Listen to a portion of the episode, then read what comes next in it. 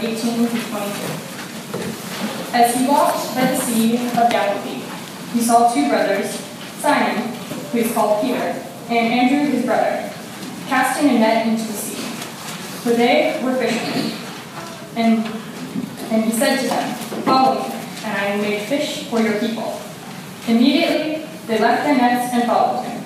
As he went from there, he saw two other brothers, James, son of Zebedee, and his brother John, in the boat, with their father Zebedee, mending their nets, and he called to them. Immediately they left the boat and their father and followed him.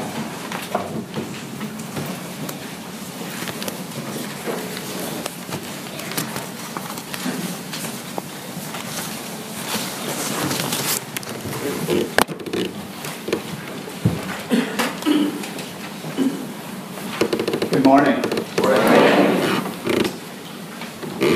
First, I want to say thanks uh, to all of you who knew my Bell's palsy. So if some of the words don't sound right, then don't, I'll blame it on that.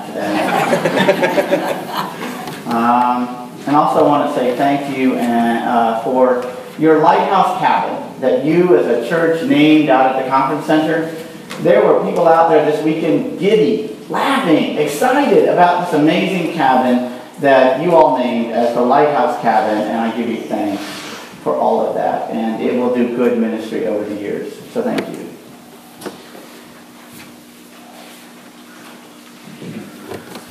Today I cannot stand behind the pulpit. Sorry. do something, church. Do something. A few years ago, my alma mater, uh, Culver Stockton College, I was a trustee there, and they came up with this new slogan called Do Something. And on all the brochures they put up, you know, is do something, do something different, do something amazing, do something that changes someone's life. It was, it was their slogan. And I'm a little bit of a cynic sometimes that I thought, you know, maybe it's just a slogan. You know, it's designed to get students to go to Culver Stockton College, and that would be true. But it seemed that as I talked to the students across college, they were all saying it. They were all buying into it. They were getting excited about this challenge that to do something, to make a difference in their life than just live it and be mediocre, but they wanted to do something amazing.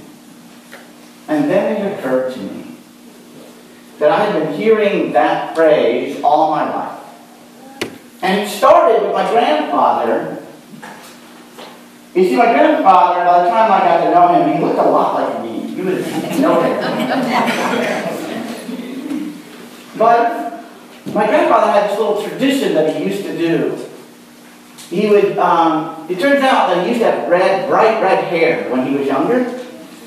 And he would go into the back room and he would get his toupee, which was bright red, and he'd put it on his head.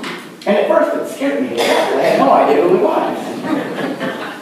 but then he would, he would go and he would sit in the recliner and he would invite all the grandchildren to come and sit around him. And so we would. And then he would begin to tell us stories of his life. He would tell us about growing up in Monroe County, Iowa, and being one of the first uh, of his family to work in the coal mines there. Not a story necessarily I knew, but there were coal mines in southern Iowa, and many of his family, including him, worked in the coal mines. And he would tell us about the adventures and the tragedies and all of that that went with it. And then he, he told us about serving in World War II and stories that went with that. He told us that when he came home from the, the service, his grandfather was struggling with the farm and how he had come uh, back and, and helped his, his father make that farm uh, productive. So it was a farm that I grew up on as well. But he also told stories that I never knew whether or not I should believe or not. Because there were a lot of adventures. One of them had to do with when he came back to the farm, he learned, you know, the basic trait was you fix things with what you have. You learn to, to, to fix things, uh, become a mechanic, and have lots of things that you know. And he was working on one of the discs um, that just got the ground, and those are very sharp blades. And he was underneath there, and he was working on it, and he put his hand down, and the tractor moved backwards. And he lost a finger, but here's the story that he told us. He told us that he grabbed his finger off the ground, he stuck it back on, wrapped it up in a handkerchief, went to the doctor, and the doctor said, for microsurgery, I guess. And he said, yeah, the doctor said, just leave it, it'll be fine. And he would show us his scar. I don't know if it's true or not.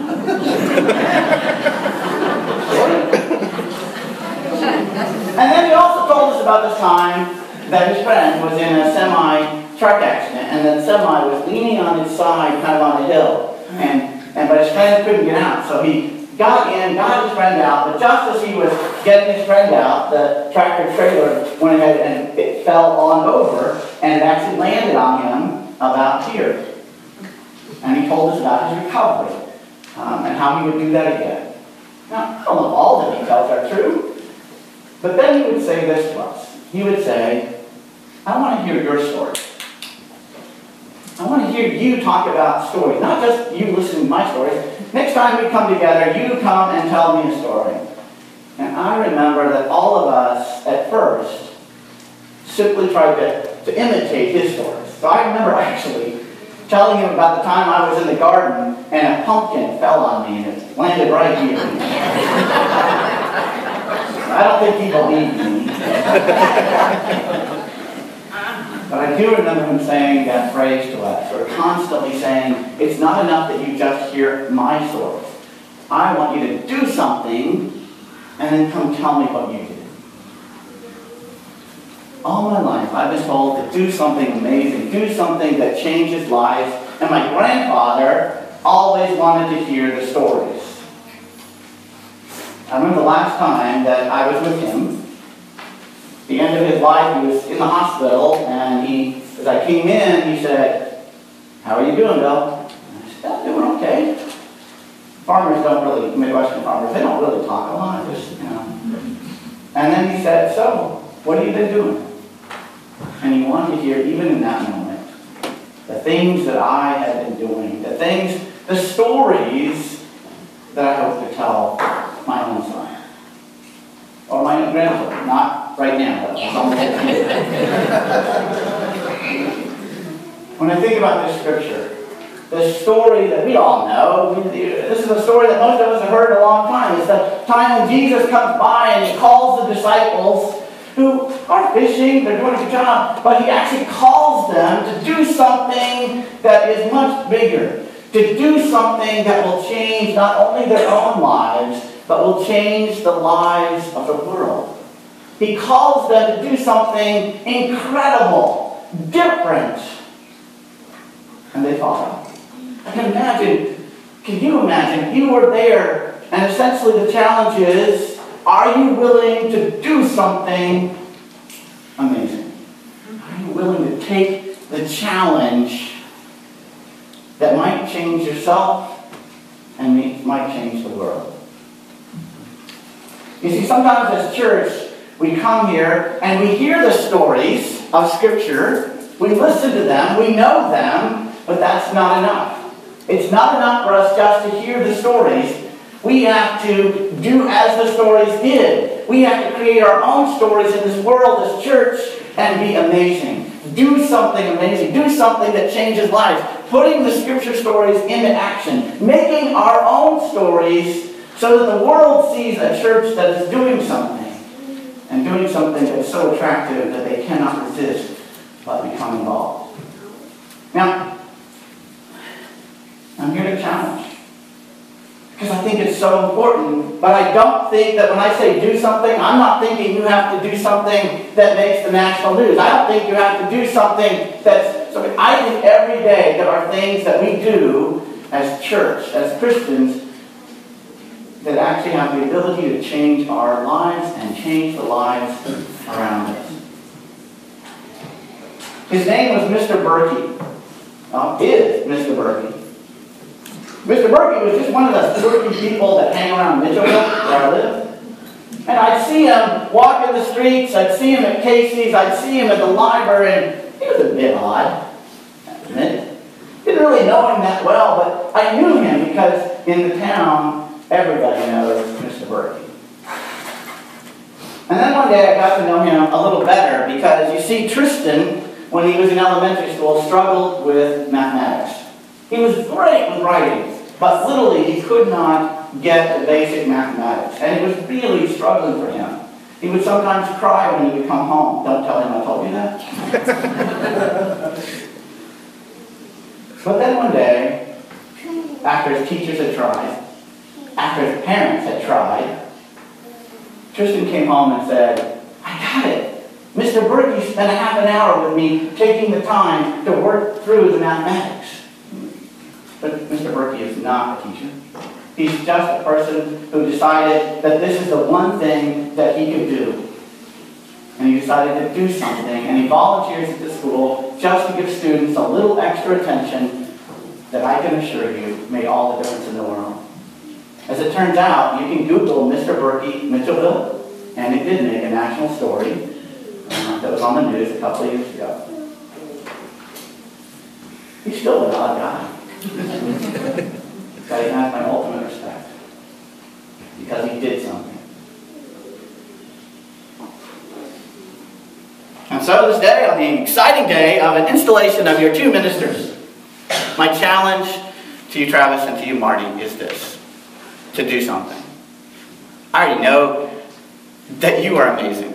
I already know that you bring gifts and excitement to this church. I already know that you're going to be doing something. I'm still going to challenge you. Don't be afraid to do something. Do something different. I heard you already done it. Did a few different. Things. But don't be afraid to do something. Do it. Get excited. Don't be afraid to fail. Do something that has the potential of feeding your souls changing your own lives, but challenges your congregation to do something that changes the world as well. Just do something. And to you, if all you do is listen to them give great sermons, or at least mostly great on Sunday, if all you do is simply listen to the stories of Scripture, that's not enough. Because God has given each and every one of us a gift as church, as members of the church, to take what you have, to listen to the stories, and find a way to do something that changes your life, that feeds your souls, that does nothing less than change this world and make a difference to the people outside these walls. So that church, as it is supposed to be, is so attractive that people will seek out the hope and good news that we have. Follow God today. Do something. Amen.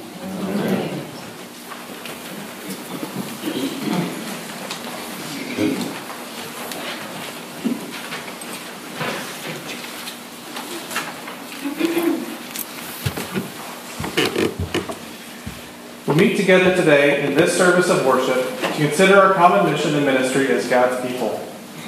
We have heard the scriptures in the message. The responsibilities we all bear in the covenant of ministry have been made known.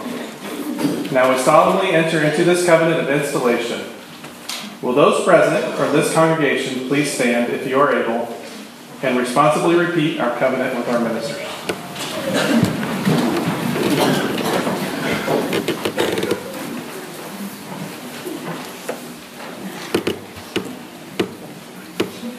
We have been called by God to be pastors of the Church of Jesus Christ, and we come as God's servants, ready to be your ministers. We are called by God to be the Church of Jesus Christ, and we welcome you and receive you as ministers of Christ and as our pastors. We covenant with you to be your preachers and teachers to speak to you the Word of God as it comes to us through the Scriptures and reason, as it comes to us in our experiences in the community of faith and in the human community, and as it comes to us by the inspiration of the Holy Spirit.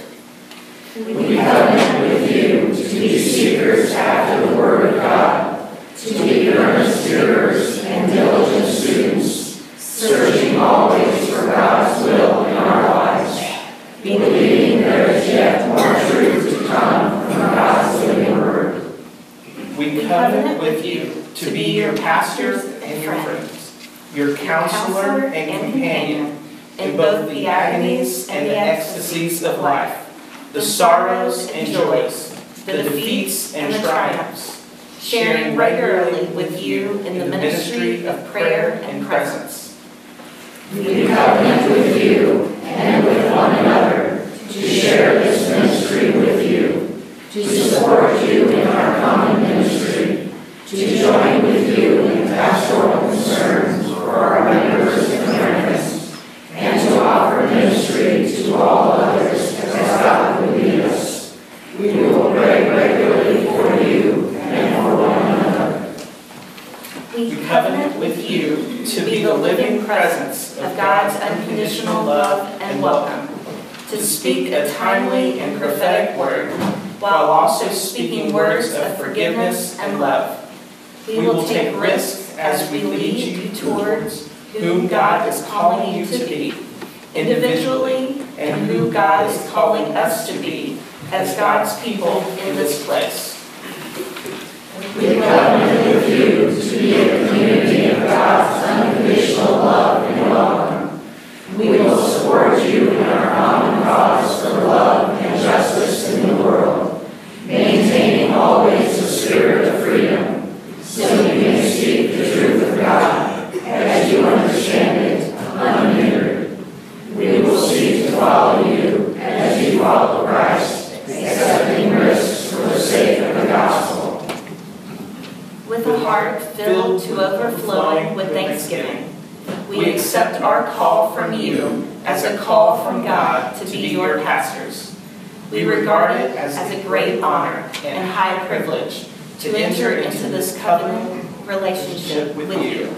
We humbly present ourselves to you in the name of Christ our Lord for formal installation as your minister for as long as it seems good both to us and to the Holy Spirit. After careful consideration and much prayer, we have called you to be our pastors.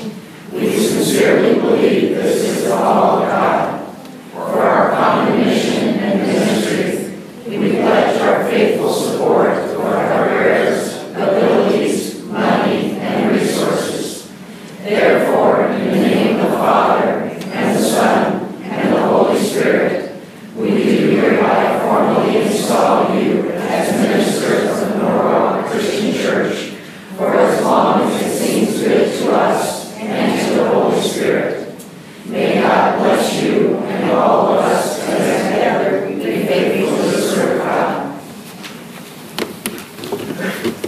It is my privilege to invite us into one of the most ancient acts in the church, the laying on of hands and blessing of this moment, because we are whole church.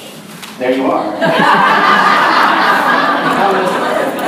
In order to do this, we would like to link up, so you put your hand on the shoulder of the person next to you, and then we come in and place uh, uh, hands on the shoulders heads, just not too much. Okay?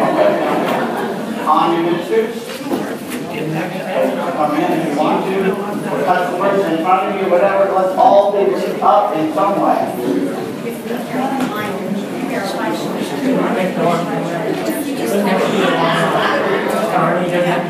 All right. I think we are church. Let us pray.